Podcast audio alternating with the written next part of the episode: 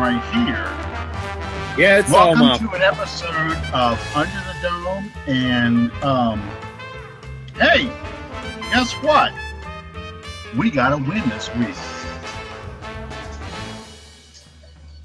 We and what? good time. We got to win this week, and good times are upon us because it's the only second win we've had uh, since the 2014 Wait a wait a wait a in the minute, month, wait a minute. month of September. What? What? Wait a minute. Did I- You say we got a win or we gotta win? No, we got a win for Yeah. the second time in the month of September since the 2014 season. So, good times are upon us. It was either this song or it was either this song or the TV show theme song, but I picked this one instead because we are on our way. In fact, right after we uh, demolished the Panthers, the uh, team left and went straight to London uh, to take care of the Miami Dolphins and Smoking Jay Cutler. Um, and we uh, and we want to make it two and two going into the bye. So let's go by first introducing myself. Uh, I'm Allen Ulrich, your host, and my co-host here is Mr. Sean Williams. How you doing tonight, Sean? Man, if I was any better, I'd have to be two people. How uh win uh against a uh as per our sponsors, a disliked division foe. I won't say hated. Um we did every the Saints did everything against the Panthers that both Allen and myself have been saying since basically week two of the preseason. You got to come out. You've got to start fast. Your best success is not having to play from behind. The the Saints came out in that opening drive. They held uh, big in a big way the sack that Cam Jordan got on Cam Newton, which brought back memories of the uh, the um, Guinness Book of World Records game in the Superdome several years ago that I was at. Uh, Cam Jordan got a sack on Cam Newton, which basically ensured the fact that they would be kicking a field goal rather than going for it on fourth down. The Saints immediately answered with a long touchdown drive, uh, highlighted several times by key passes from Drew Brees to uh, Michael Thomas. Basically, the uh, the tone was set for the rest of the game, and I think that made a big difference. Everything that we haven't seen the Minnesota during the New England game early, get, getting into a rhythm early, getting out to an early lead, and, and reinforcing that lead defensively. Everything that we we've been saying all this time that needed to happen for the Saints to have a fighting chance that we haven't seen in weeks one or two, we saw in this Carolina game. Now it wasn't uh, wasn't nearly the perfect storm that everyone uh, truly would love to believe that it was. Uh, we have to be realistic and temper our expectations because I want to tell you, uh, with all due respect to our sponsors, once again, um, tell you watching what I watched of this Carolina game, Carol, excuse me, Carolina New Orleans game, played this past Sunday against a team that very well may be one of the few other 31 teams in the league that are in, as bad a shape, if not worse shape, than the New Orleans Saints in the Carolina Panthers. Adjust your play calling to protect your quarterback, especially when you have a wide open, high tempo, uh, read option type if you want to call it that, offense based off of Cam Newton, when you have to adjust that to protect your quarterback, that never, never works out very well from your standpoint, especially when you take into consideration that your only two playmakers beyond Cam Newton are two rookies. Uh, any defensive coordinator worth his salt in the National Football League is going to be able to, on the fly, isolate two playmaking rookies uh, for a long enough period of time that you can take the game over and control the narrative of where that game goes from there. But I digress. Uh, I, I, got too wordy in all of that. I got excited. Hey, man, we've it's the first win uh, of the season. I, I got excited. Uh, I want to thank Fan First Productions for being our sponsor. Um, invite you guys to subscribe to us on iTunes and on YouTube. Uh, our subscribers are rising every week as we speak. I could be a songwriter again.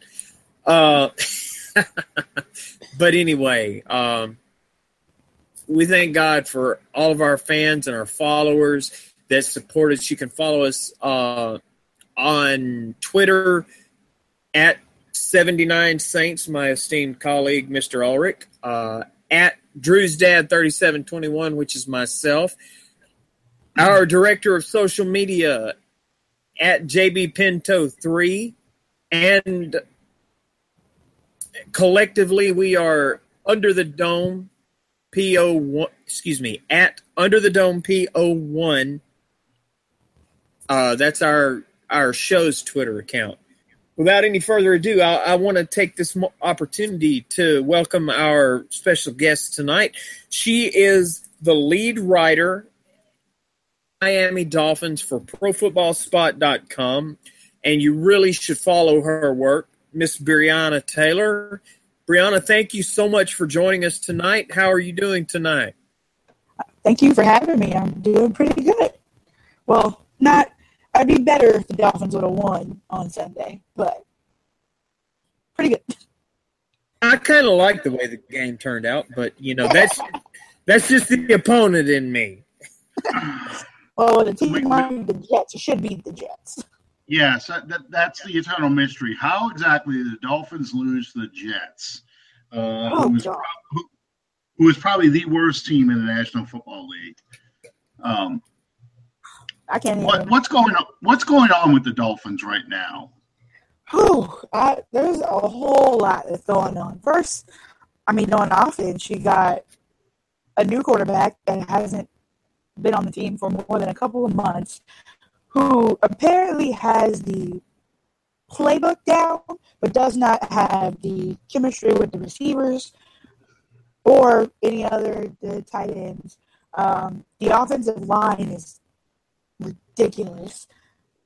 There's literally there's no there's no time for Jay Cutler to even get the ball out because there are defenders coming at him as soon as the ball is snapped.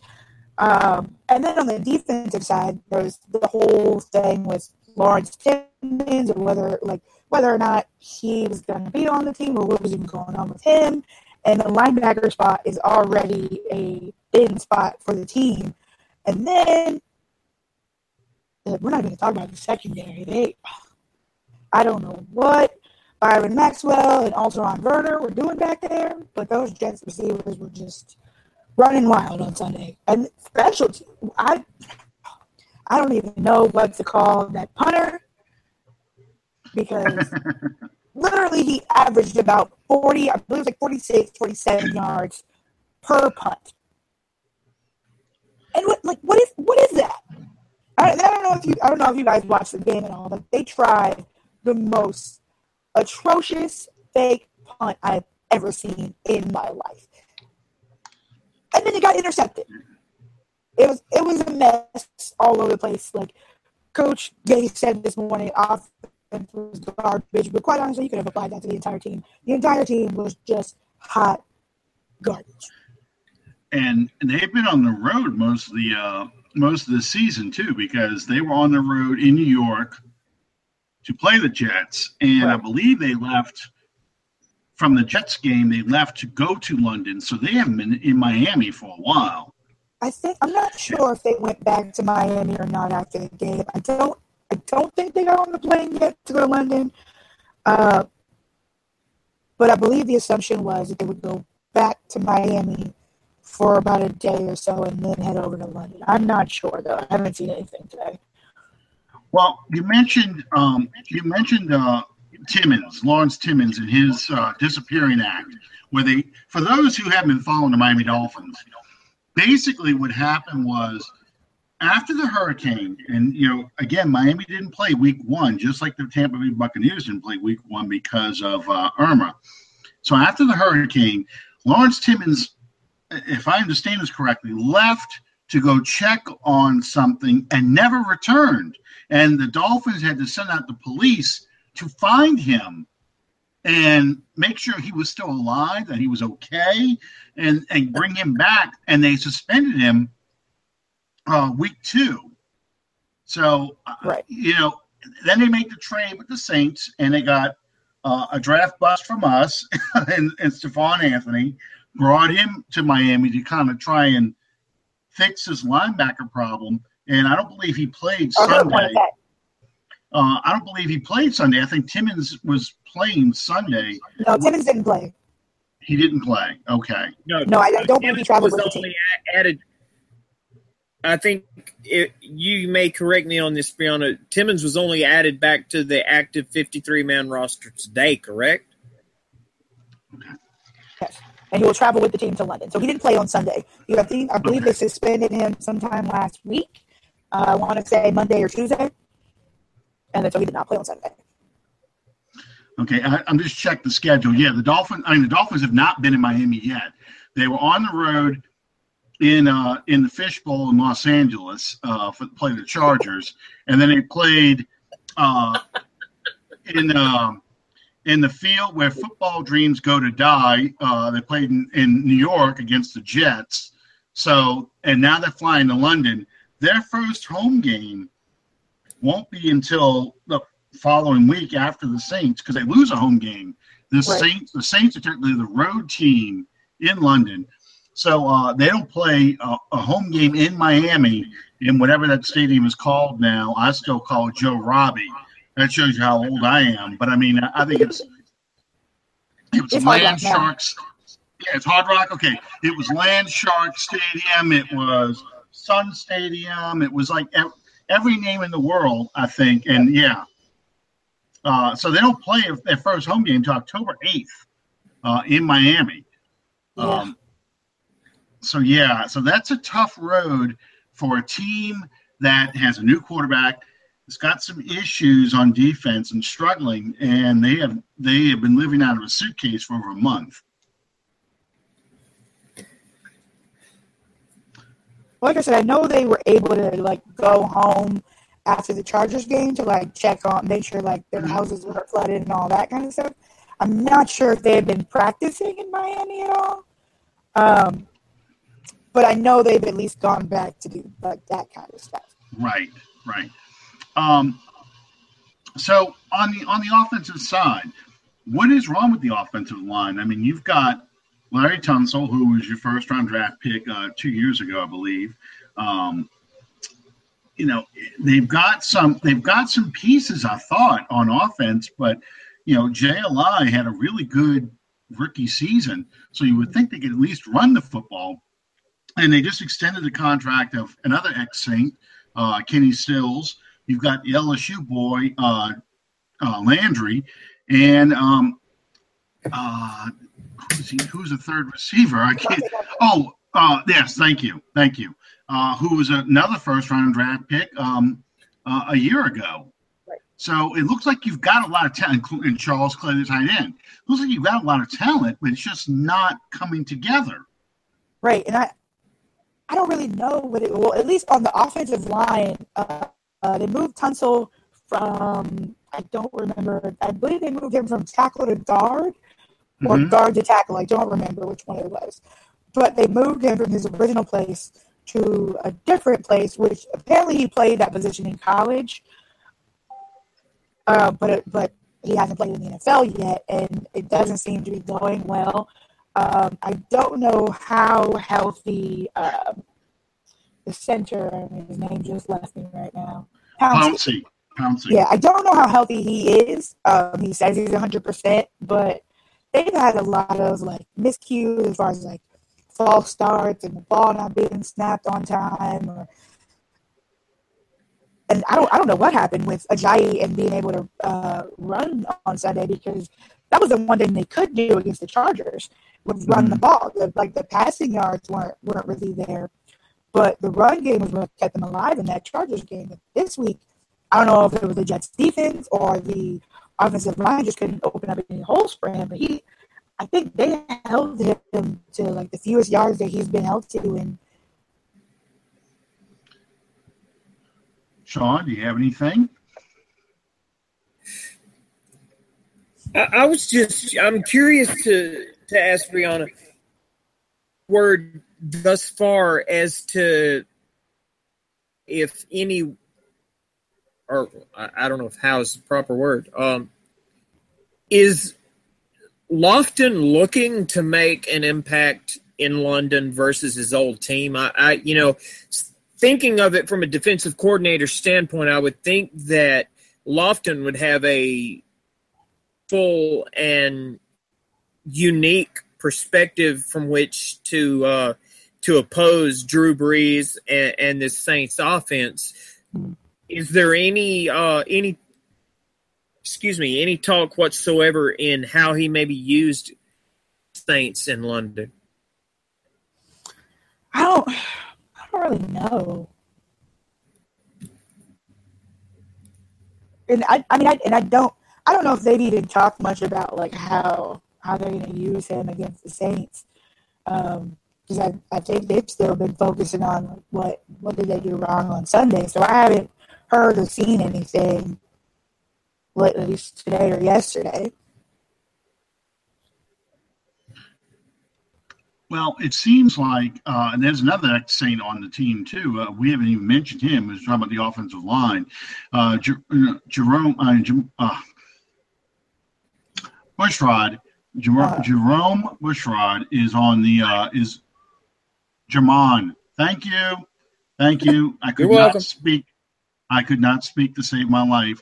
But Jamal Bushrod is uh, is also on the team, and he's playing a guard uh, instead of tackle. So, mm-hmm. you know, there's three ex Saints on this team now, and uh, we have a, a former uh, GM of the uh, of the Dolphins in Jeff Ireland, who is now in charge of our uh, basically our draft. Um, he is a, uh, a, player personnel director, and he has done a very good job, at least for us, in restocking the team. And it seems like the Dolphins were getting some good drafts, but he was not a very good GM for them. I wonder how much of a, I don't know, revenge factor there is in this game. Uh, since most, you know, it's been a few years since Ireland was with the Dolphins, but for players like Stills, Bushrod, and even Anthony, you know, how much revenge factor is going on where they want to try and show up the Saints where you made a mistake by getting rid of me? Um, did Anthony play at all this past week? No, he. I don't believe. I don't. I believe uh, I don't. I think they started the rookie linebacker. I believe his name is Chase Allen. I don't. Yes. I don't think. Uh, excuse me. I don't, I don't think uh, he played at all, Anthony. Not, okay. I don't remember seeing his name show up in any of the, the stat sheets or any of it. Yeah, uh, I, I, I didn't see anything either.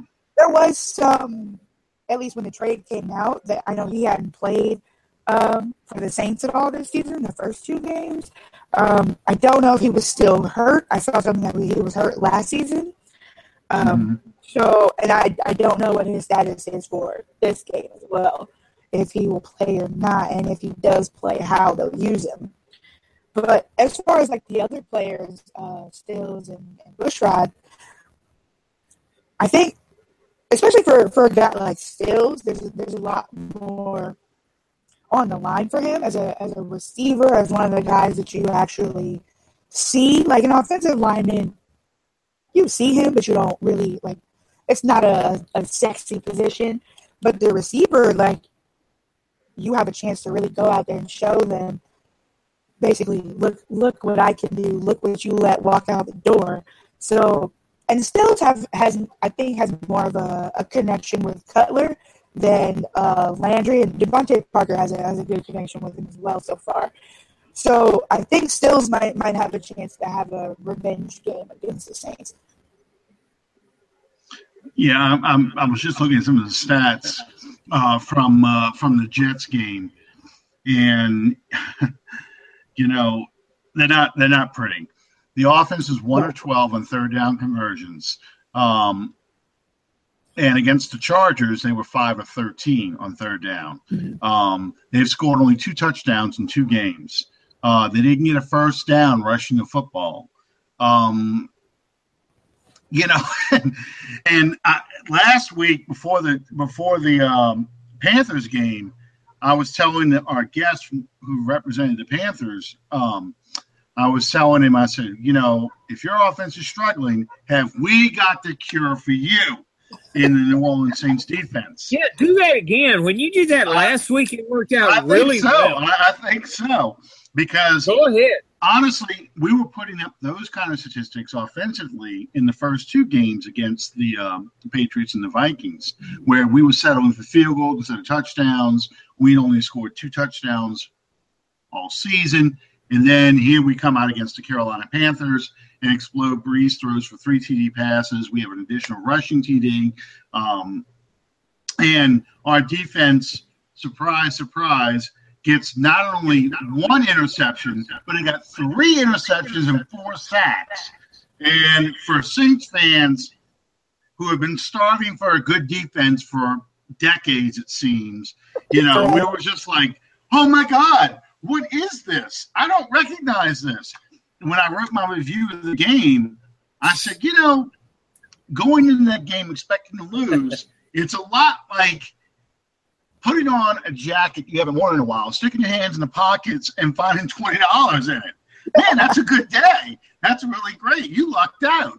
So I don't want to make it sound like we've turned the corner and we're on a roll, uh, but in the past, teams that were looking to get healthy and get things fixed really quickly do seem to find that magic when they play against the Saints. So when I'm reading these statistics of one of twelve on third down conversion, only two touchdown passes, I'm going, oh my god, oh my god, oh my god, Jay Cutler's just going to go off on us. this is when Ajayi is going to suddenly discover the running game, and we can't stop anything. So yeah, y'all got the weapons. It looks like to, to give us a challenge. The, the question is: Have you ever considered the, the possibility that maybe if you keep inviting disaster, it will come right in? Right. That, I'm gonna sick my suspicion, my superstitions. you know, it, because if I'll be honest with you, if Ajayi gets uh, get going, and we have a hard time stopping the run that just opens the playbook up for um, for Jay Cutler to stop with play action passes and start getting seams in our zone, our porous, very porous zone defense, uh, start making plays. Uh, so the key, I would think, in this game is for the Saints to stop Ajayi early and make Cutler beat you, because Cutler, once he gets on a streak of bad throws and he gets pressure, you know, that's a good thing for for the opposition. And I think that's what you saw happen to him in the in the Jets game when they couldn't get the running game going, and Cutler was forced to make plays with his arm, and Cutler just feels like he can throw sling that ball anywhere, and uh, that's just not a good combination for them. Well, and I think there was a stat, and I believe it came from when he was on the Bears, but basically, and I don't remember the exact numbers, but Cutler's uh, accuracy goes way down when he's under pressure. And so, if you can get enough pressure on Cutler consistently, he's gonna lose it. Like his his QBR goes to the garbage. Like it just goes down the drain. Mm-hmm. He's he's useless if you if you get pressure on him. But if you can keep the pocket clean and give him time to throw, he can actually do something. So I think if the Saints defense is able to muster up some pass rush and stop JJ from running loose, then you got a good chance of stopping the Dolphins. But I think on the on the opposite end that the Dolphins are going to have to deal with is Drew Brees basically just carving up that secondary. That secondary gave up, I believe, 300 yards.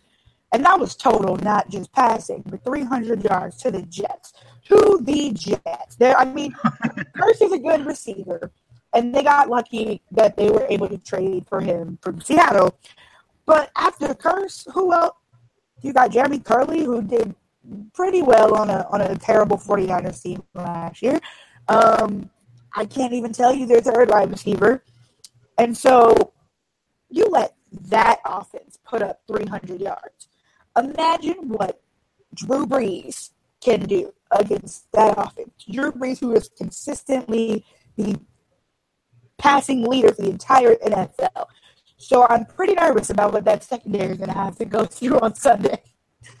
Well, they're going to definitely need their, their long spikes for that field, or the pitch, as they call it in uh, in Wembley, uh, because this is a soccer field they're playing on. So the grass is a lot longer, it's a lot softer than it is a regular natural surface in the NFL. Um, it's almost like playing in, if you're a golfer, it's almost like playing not quite in the rough, but you're playing on a softer field before you get to the green where the ball bounces funny and it gets it gets funny rolls and that kind of thing. It slows it down a lot more. Right. Um, and I think the receivers have to keep that in mind when they make those quick cuts and quick breaks that the, that you know the field could give way and you slip and fall down leaving, you know, your passing, especially because both Cutler and Brees uh, like those timing routes.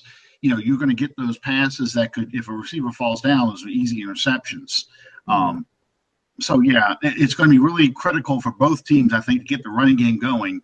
Um, we saw life from uh, Mark Ingram uh, yesterday, uh, Sunday. Uh, he was our leading rusher, uh, but also Peterson seemed to have found a niche in this audit offense now. He he's at least seemed to accept the idea of okay, you're not the 20 carry guy anymore. You'll probably get between eight and 10 carries a game, uh, kind of just to shake up, you know, give Ingram a breather, and then come uh, with the Saints playing with a lead. Alvin Kamara can now kind of fit in a lot better as a multi-purpose weapon. Right. So yeah, that that's all things that you know if we're playing with the lead, it looks really good. If the Jets, I mean the Jets, the, the uh, Dolphins get up on us early, um, then and we're playing from behind, then it kind of shrinks the playbook for Payton and becomes much more of a passing oriented game. Right. Which even with the Dolphins' struggles, that still makes it a lot easier for the secondary to play when they know what's coming. Right. Well, you're lucky because also the Dolphins' defense hasn't been that good against the run. I mean, they they pretty, they got a good handle on Gordon's and they're not San Diego anymore. I keep almost saying San Diego. LA. Oh, me too. Me too. and then did pretty well with, with the Jets running backs. I, I, I don't really know why Forte is still in the league, but he is. And uh, Bilal Powell was able to get some yards. He got a touchdown. So they they had some up and downs with the running game. So depending on how the how the Saints decide to use their very diverse running back corps, that could also be a, a point of attack that the Dolphins just can't handle. Exactly. Exactly. I seem very negative on the Dolphins this week. well, it's it's going to be tough because you know I really think the road warrior aspect is really wearing this team out. The Saints went through a lot of this in 2005, and this is something I told the um, Tampa Bay guest when we did our season kickoff show. At the hardest part about a hurricane hitting your area uh, and disrupting football teams thrive on uh, routine. and have a hurricane come in and disrupt that routine really messes with you know how a team can kind of get ready and this was the first game of the season so right. you lost a home game that won't get played until the end of the season you're on the road for two weeks you, you know you're worried about your home but you also got to focus on playing football and even though you played two which should have been pretty good easy teams for you to match up with to start your season you can see they're really not in sync yet. You lost Tannehill for the season, uh, so you brought in a retired Jay Cutler in to come in. I wonder how soon before the Dolphins would go to a Matt Moore, um, possibly to just to if the offense continues to struggle, just something to kind of get some rhythm, some consistency in the offense. Yeah, I don't, I don't know. I saw some fans calling for Matt Moore on Sunday, so I don't really know at least as far as on a coaching level, when they would pull that trigger and decide, okay, let's go to Matt Moore. Especially since like Cutler is Gase's guy, like that was the whole sell on why they signed Cutler over most people felt as if they should have brought somebody like Kaepernick in. Um, but that was that was the sell that Cutler worked with Gase in Chicago as an offensive coordinator, and he had one of his best seasons under Gase. So let's bring him in to work with Gase mm-hmm. again. Right. And and it, and it's really the the timing is going to give Cutler the benefit of the doubt here because he got to the team in August. Tannehill unfortunately mm-hmm. got hurt during training camp, and so whoever you were going to bring in from the outside was going to have a learning curve of we don't have that much time here's the offense, here's these guys you got to throw to, get to know them, establish chemistry as fast as you possibly can because regular season's around the corner. I personally, I personally thought that they should have given Moore a chance because he knows these guys. He's been with the team already. He got them to the playoffs after Tannehill got hurt last season. Mm-hmm. So mm-hmm. why not go with Moore in the first place, maybe bring somebody in as a backup just in case that doesn't work out or Moore himself gets hurt. But I thought Moore should have been the option. Obviously, didn't feel that way. Other people felt that felt opposite as well, so they went with Cutler. But I don't know how fast they pull the trigger on Cutler. I, I would not be surprised, especially um, if they really struggle in in London yeah. that at some point, if the game gets out of hand, you know, let's just say worst case scenario for Miami, you know, the Saints are up 34 to 3 or some ungodly number like that, you know, they would I go like to. That, but I'm just saying, you know, I would not be surprised to see them pull the trigger and just go ahead and put Moore in and possibly even think about starting him the following week for the home opener. Just be just to get something going. Now if if it's a back and forth game uh, where you know Cutler's making some plays, but also you know missing some stuff, then maybe they might stick with him. But you know, I, I would think that Gase is going to have to get this offense jump started at some point. Um, It'd have to be something they, like what happened down in Houston with uh, Tom Savage, basically. Right, exactly. disastrous interceptions, fumbles everywhere. Exactly. I, I, agree with that. I agree with that. Sean, do you have anything to add? you know, um, I, I think that both the New Orleans Saints and for that matter, I, I, guess to a certain extent, uh, Brianna could probably speak more to this than I could, but to a certain extent, also, the Miami Dolphins are facing a turning point at only season, uh, excuse me, at only week four of this young NFL season. You can step into the step into the role of what it is that you want your to become, or you can just kind of sit back, do what you do, and allow that season to come to you and dictate to you exactly what your fortune slash future, whatever, how, however you want to look at that. Both the Saints and the Dolphins have the I want I don't want to use the word um, unique, but um, you, both teams have the opportunity to step into the role of, so to speak, because at, at least speaking in terms of the the Saints' perspective, you have the Atlanta Falcons, which basically uh, through three games of the season look like they haven't lost step when they appeared in the Super Bowl. Mm, I wouldn't go that far. Lost. Yeah, they've been a little shaky. Here's the thing. Here's the thing about Atlanta. Here's the thing. Here, let me just interrupt you for a second. Here's the thing about Atlanta. Atlanta is basically two calls away, or a call and a drop pass away from being one and two. The Bears gave right, exactly. The Bears gave the Falcons all they could handle, and if that receiver could just hold on to a football, they scored a touchdown, yeah. game-winning play.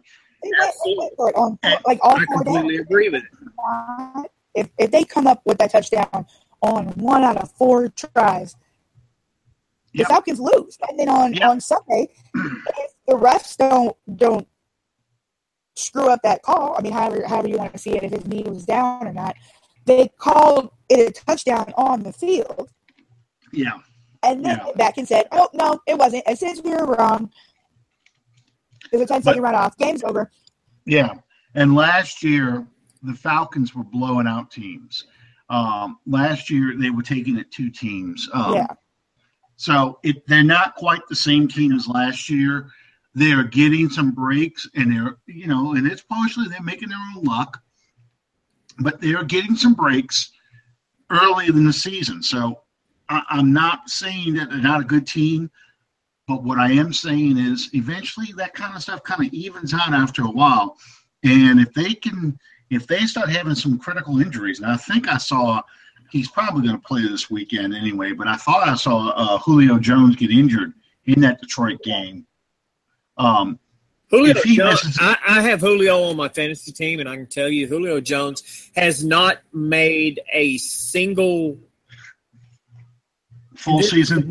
This is a yeah. blanket term, but I'm going to say this: Julio Jones has not made a significant contribution towards any of the three victories that the Falcons have on this young season. He is at best a non-factor in a receiving corps right. that is, for all practical intents and purposes, being led by Mohamed Sanu at this point. Exactly, but Mohamed Sanu is not your number one receiver. Mohamed Sanu is benefiting from no, the fact that no. defenses are paying attention to Julio Jones. Right. Uh, if you take Julio Jones off the field, be cognizant of where yes. Julio Jones is on that field because right. he is absolutely the game breaker that you can keep well, shut out of the game for 59 minutes and 45 seconds, and that 15 second window at the end of regulation can cost you the ball game. Right. The coverage is that very easily can be Julio Jones. Yeah, the coverage is rolling towards Jones' side. To this point. Because the coverage is rolling to Which Jones' side, so they're taking away. Yeah, they're, they're going to take Julio Jones away, thinking they can beat you. They can they can handle Sununu and uh, and Gabriel. Wilson is actually playing very well, benefiting from that. He is a great number two receiver, but if you make him the number one guy and he has to carry a team, I think Atlanta has some problems um, because he will be eliminated with just single with double coverage. Right. Julio Jones, even with double coverage, can beat that. So Nunu can. Yeah, but so, uh, still won't work. Yeah, right. Exactly. I mean, you saw that in in the uh, Super Bowl. I mean, he's in. You know, Bill Belichick always takes away your best receiver, and he's still making plays. So I mean, it's it's just Atlanta's got a lot of has had a lot of good breaks early in the season. That's not to say they're not a good team, but they're not the offensive juggernaut that people thought they were going to be. Um, and the very fact is, we only have two three and zero oh teams right now. We have Kansas City and we have uh, uh, Atlanta. And Kansas City is one of those teams that looks great in the regular season, but in the playoffs, especially with Andy Reid and Andy Reid's reputation in playoffs. You know, it's only a matter of time yeah. before they they manage to blow it, and it's a shame. I like Kansas City. I like the way they play football, but they never play that they're, way they're in the playoffs. Oh, I know. They'll agree with me. They know. they went through Marty Ball. They know. Oh, by the way, by the way, before I forget, um, dead birthdays today, as a matter of fact. Uh, the guy that that uh, toiled under me at Pro Football Spot for years. Uh, may, he he was uh, every bit the difference maker. Him to be. Thank you so much, Chris. Uh, you're a godsend, and I'm blessed to call you a friend.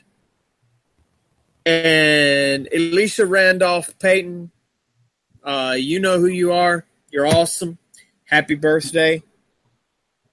Jackson, who that talks, man. Uh, you're the voice of reason more often times than not. Around you in that group me and gauge exactly how much of a uh, compliment that is. Uh, Scooter Edwards, my former brother-in-law, love you, man. Happy birthday. Uh,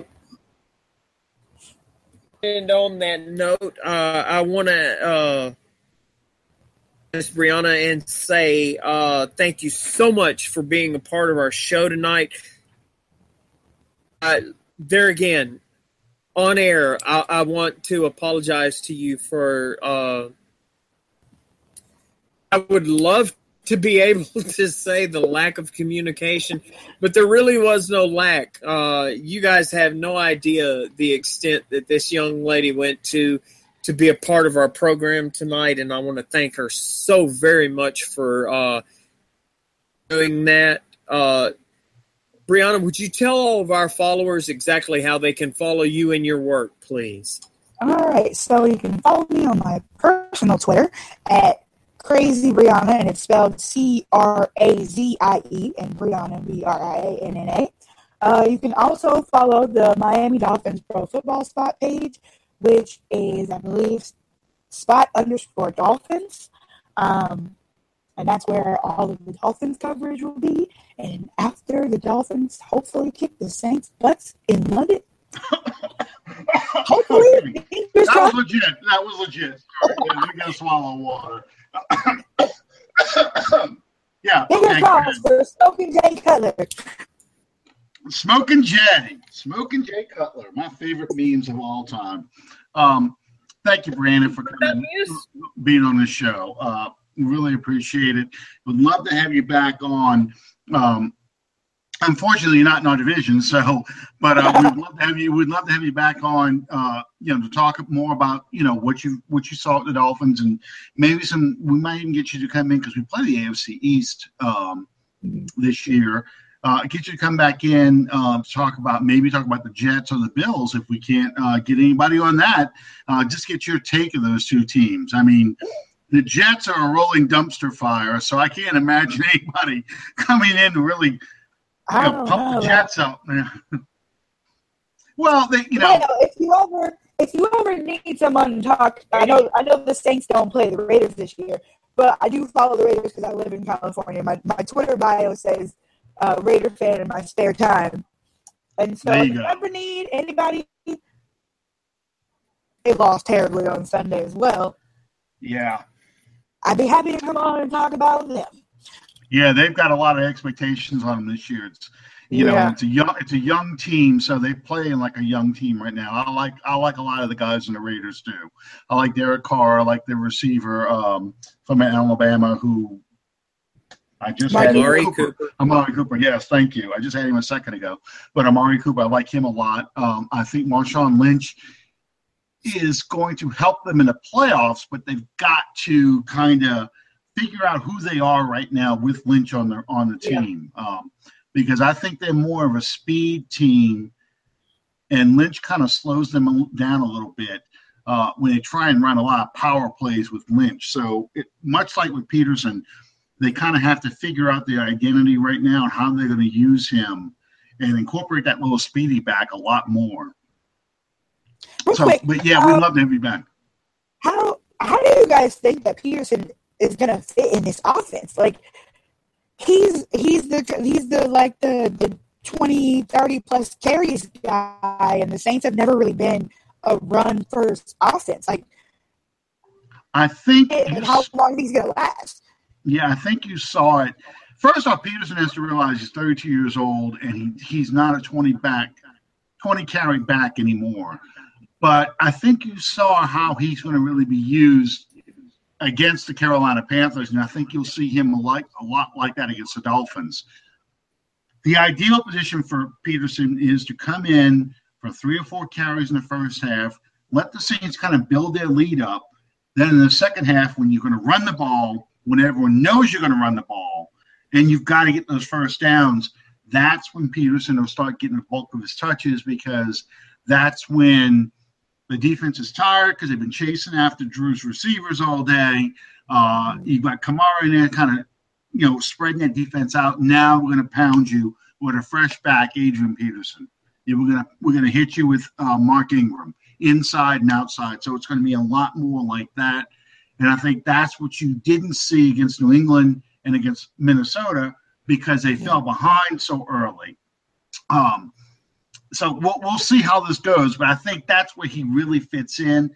Um, that's traditionally how Sean Payton has liked his running game. He likes to score early, build up a big lead, get his defense, get some turnovers, and then um, once he's got that lead, start running that clock by pounding you with the running game. So we'll see if this works. That's their formula, but we'll see if it works. Yeah, because I was kind of scratching my head in the offseason when the when the news came out that the Saints were signing AP. I was like, the Mm-hmm. I. Saints are not that kind of team.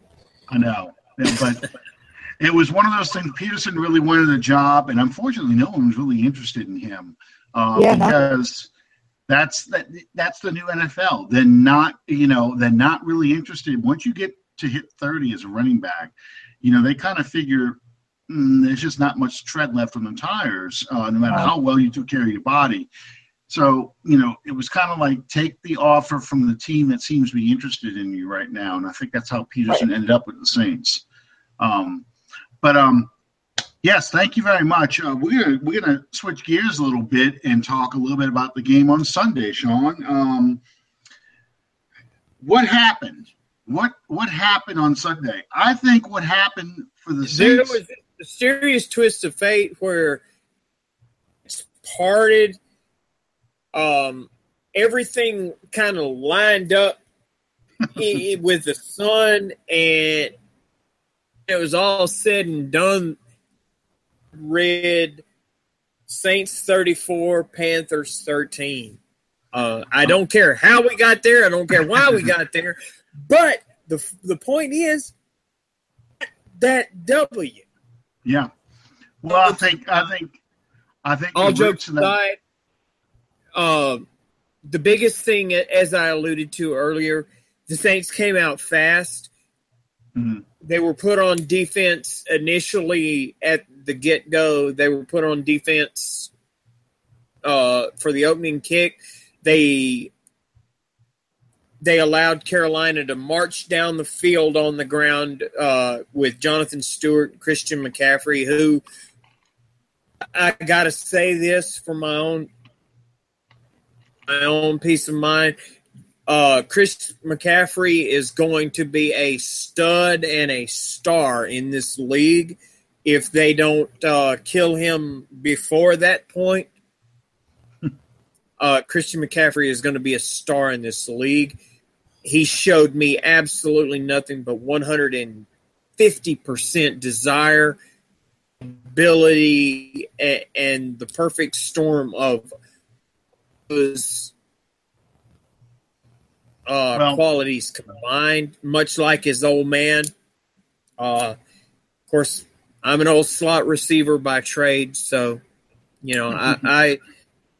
I Well, you're a quarterback. Yeah, here here's the thing. Uh, first off, Mike Shula has to figure out what kind of team he wants to be. Um, there is that. The, the origins of this defeat started with practice that, that week, with Cam Newton not practicing Wednesday and Thursday because of his shoulder, his ankle, his leg, his elbow, all those injuries he's had. Uh, secondly, they lost uh, his safety blanket, Greg Olsen. And then Kelvin Benjamin went out with a knee injury in that uh, first quarter. So, yeah, they, you know, they want to be able to push the ball down the field. They're going to stretch you a little bit with the tight end with Benjamin, and they're also going to they're going to pound you inside and outside with the running backs. And that's kind of how they started this game out. They were going inside and outside with with McCaffrey and with uh, Stewart. And then once you know Cam Jordan got that sack, it sort of changed everything because he lost his matchups. He, he liked to uh, what Cam Newton likes to see is the matchups of the big Greg Olsen and big uh, Kelvin Benjamin against the cornerbacks, and you kind of uh, you can kind of dictate the coverage, spread the team out a bit, and then Cam can run with the ball or he can dump it off now to McCaffrey.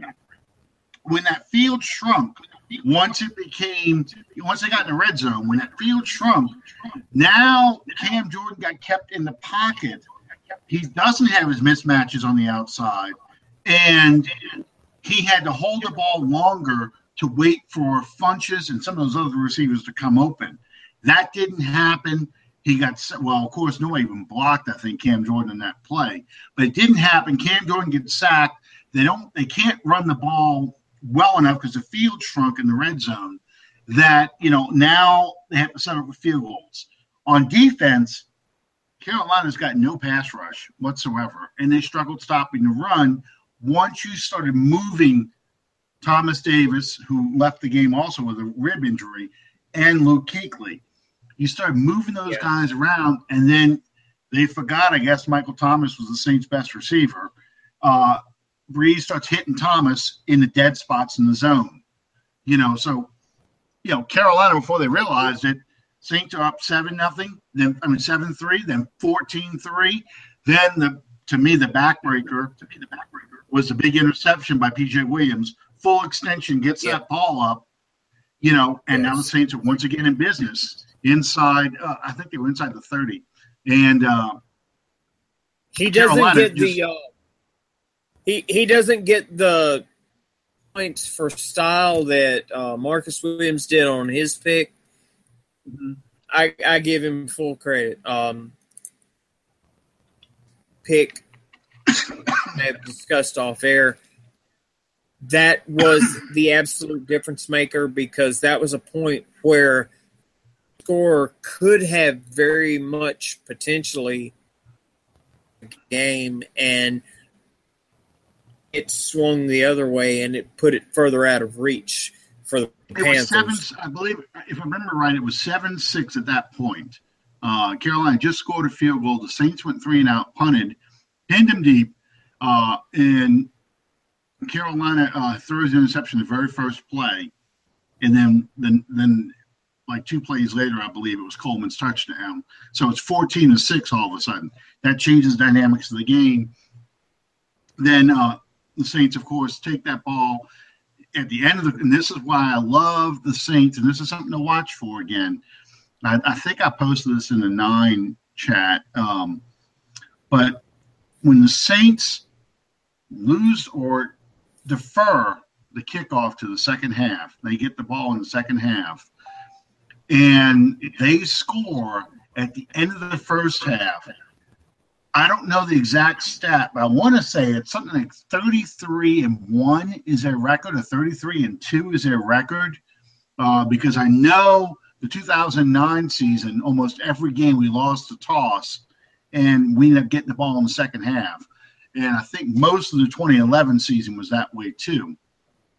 So it's some ungodly number like that where the Saints score right before halftime and then score again on the opening drive of the second half um, their record, their win loss record is unbelievable.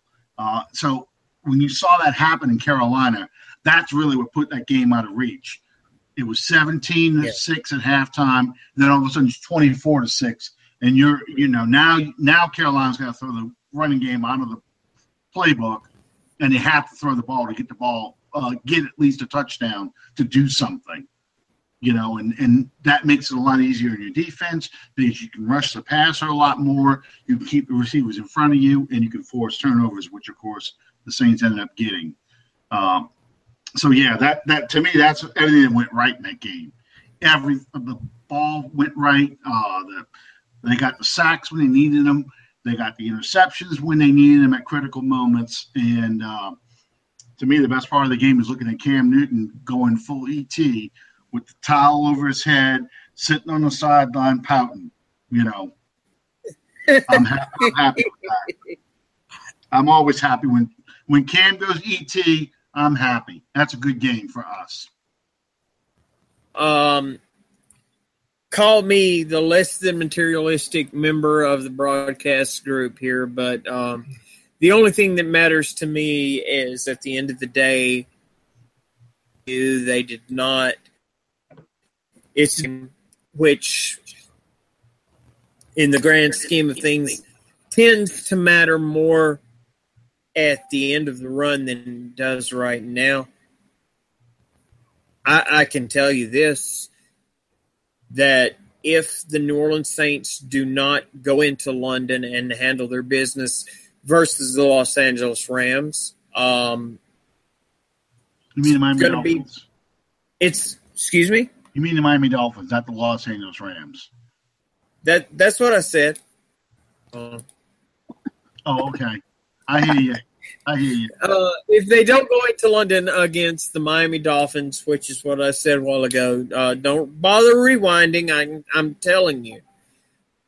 Anyway, into uh, to London and handle their business, uh, so to speak. It's for nothing. Uh, everything that you went through, everything that you did, everything that you accomplished against a hated division opponent in their house basically is for naught if you don't I, uh, now you have to allow that two has painted you into a corner if you don't start out okay you that first w if you don't follow that up by getting another W in London, then you haven't really accomplished a whole lot because you're you're facing a bye week, which a bye week is like uh, delaying the inevitable, so to speak. But at the same time, bye week at two and two, you're looking at a completely different season. In the division, time to get to business and get to work. The, this New Orleans, I, I told people, I, I I can't stress this enough. Over and over and over and over, to New Orleans Saints team prior to going into uh, Carolina on Sunday. This is not as bad a team as what we have seen against the Vikings, as what we've seen against the Patriots. Yet, and still, the fine in the final analysis, all that matters is the final record: one, zero, and two. Okay, they they went out against the Panthers and showed what they could do. Fine and good, but if you don't follow that up and handle your business, then it's for nothing. Yep.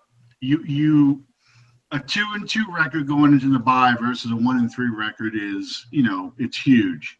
Uh, it's a it's a it's a season changing moment because you go down you, you, with a two and two record.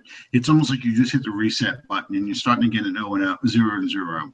Uh, it makes those first two games seem kind of the I don't want to say to be the odd performance, but makes it look like okay, we got our feet under us now. Now we're ready to really play football. Those were more like two games that were we were still kind of in that practice mode almost.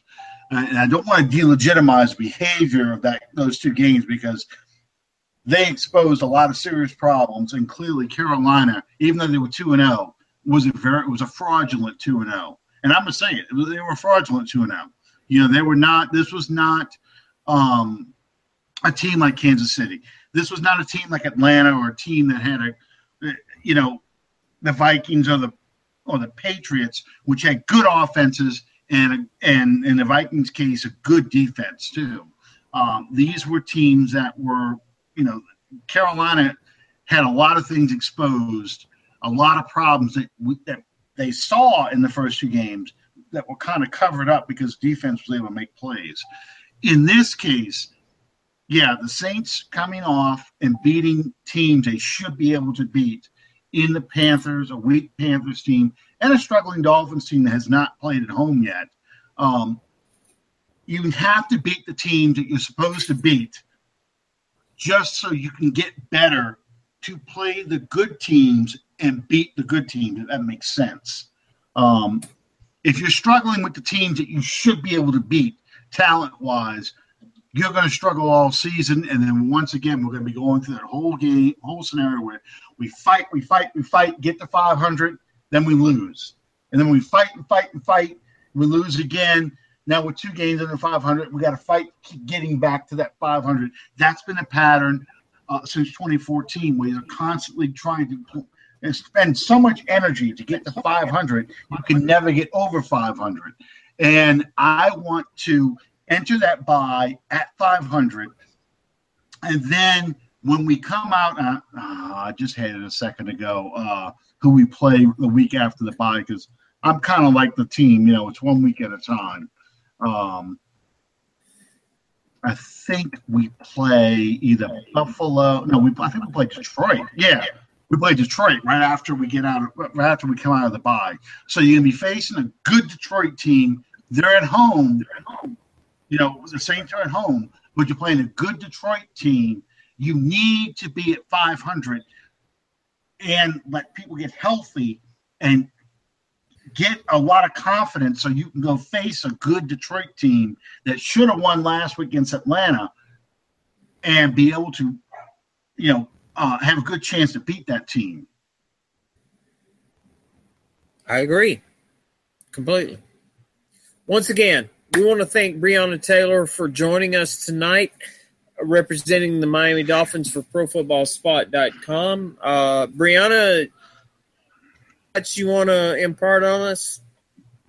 Uh, I think the Saints have a good shot of getting at least at least second place in the division. Um, I don't know how they're going to do against Tampa Bay or Atlanta, but they mm-hmm. got they got a good chance if they continue to play how they played against the Panthers. I don't know what the Panthers are going to be or what they're going to do, um, but I think the Saints have a good shot at being able to come at least in second in the division. Uh, exactly. I, I, don't. I don't know how feasible playoffs are because the NFC as a conference is kind of stacked. But try to to get a good Absolutely. footing. Absolutely. Absolutely. Well, and I think if the Dolphins uh, end up going to Michael Moore, uh, Michael Moore, I can't believe I just said that. Matt Matt Moore. Michael Moore is a fat slob. Matt Moore is a quarterback. and if we can get, if you can get uh, Matt so Moore, the, so much for the apolitical stance we've been, hey, we've been taking. I'm not. I'm not. I'm not telling. He called himself a fat slob. But anyway, Matt, if they go to Matt Moore, uh, I think they can kind of get their feet under them and start making some plays because he has some familiarity with the offense. I don't want it to start this week against the Saints in London, but I'd like to see the Dolphins, especially. I, I, I want to see the Dolphins beat the Patriots. Uh, I, they need to beat the Patriots. I don't know how that's going to happen if they can't. Uh, I know. I know. It'd just be nice to see. You can't even score barely a touchdown against the Jets. They didn't get shut out by the Patriots playing like that. Yeah, I know. I know. It's it's tough because, you know, I, I get so burnt out on the Brady as the GOAT stuff, and I'm like, you play in division where basically you go win, win, win. Oh, look, we get them again. Win, win, win. You know, I mean, you're not. It's not like they're playing. I hate to say it, it's not like they're playing in NFC South where you've got four teams every year that are jockeying to either win the division or the team that's the worst team in the division still has a good team. Right. You know, it's not. We're not the five of uh, four of us are not picking in the top five every year in the NFL draft. Um, so anyway, is an easy division for the Patriots to just take over and win as many games as they feel as they to. Yeah. They're not like the NFC South, like you said. They're not like the AFC West. It's another good division. Not Mhm. even the NFC East, where you've got the Redskins, the Cowboys, the Giants, even though they look bad, uh, and the Eagles coming up. Like the, the Patriots don't have any competition in their division. So, it, I, as much as I don't want to say that Brady is the GOAT because the, the Raider fan side of me that hates him because of the Tuck Rule game won't let me. but it's just, it's just like the level of competition that he gets every year is pretty low. Right. Exactly. Exactly. Okay. Well, thank you again for joining us. And um, ladies and gentlemen, I hope you uh, enjoyed the show. And we uh, we're gonna um, wrap it up here. Sean, you have any last thoughts? Uh, yeah, actually, uh, there was one. Um, and if you guys would indulge me, um, I want to say this not as a member of the Under the Dome family uh, slash whatever. This is a fan of professional football in general. Um, I'm not going to. I, I think that it, as a professional sports journalist, I think that it's irresponsible to not acknowledge the great big white, or excuse me, great big pink elephant in the room over to my right.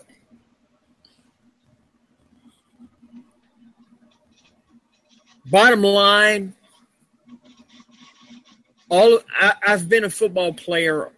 I'm 49 years old. I've been a football player for probably 42, 43 of those years. Live football has been something that has brought people together. It has been something that the brainiacs, the geeks, the whatever um, socio-economic um, ethnical term that you want to use that diversifies all these people. Segment of the population I've been exposed to and related to as direct result of the game of football. It's always over my entire 49 and now it's been something that's united come in contact with. It is no longer that. It is something that is being used as something the very last vestige of hope to separate us. We cannot allow that. If you love this game as I do, I breathe, I function daily. Basically, premise that the NFL will long endure. Uh, all jokes aside, we cannot allow people to derail what this game means to us and what this this sport means to us. If these guys want to, and, and shit. honest to God truth. I support these guys and their right to protest. I really do. I don't agree with them in any way, shape, form, or fashion. Support their right to do so. The American flag, to me, means way, way, way more and different than what these guys are protesting. And I'm going to leave it at that. And with that, I will say this from henceforth and forevermore. Boy, that was grammatically a a train wreck, wasn't it? Um, here at Under the Dome, we are about football. We are a way black people, white people, red and yellow and orange and pink for people of all races, socioeconomic, whatever. Uh, we're a way to bring people together, and we will not, from this day forward, we will not address this protest or anything else involving. We will not dedicate our limited airtime to addressing it. Period. End of story. Thank you so much. If that's a problem, we appreciate you guys being a part of what we've done so far. Hope you change your mind in the future. If you don't, we're going to live. Allen? Uh, I, I have. I told you from the get go. I'm. I'm not going to comment on this stuff at all. Uh, there's nothing I can say that hadn't been said ten thousand times in social media, and you know, it, it, it's past the point of beating a dead horse. Uh, we're just. I'm just going to leave it alone. Um, guys, ladies and gentlemen, thank y'all for watching us. We went way over tonight. I know we were running late to begin with, uh, but uh, thank y'all for sticking with us all this time, and hopefully we come back from jolly old England with another win, and we reset the season at two and two, uh, and then we have a bye week the following week. So let's uh, let's just enjoy the game for the game itself. Put the other stuff out of your mind. Uh, just go straight and enjoy the game. Um, and we'll see you next time on Under the Dome. Good night, everybody.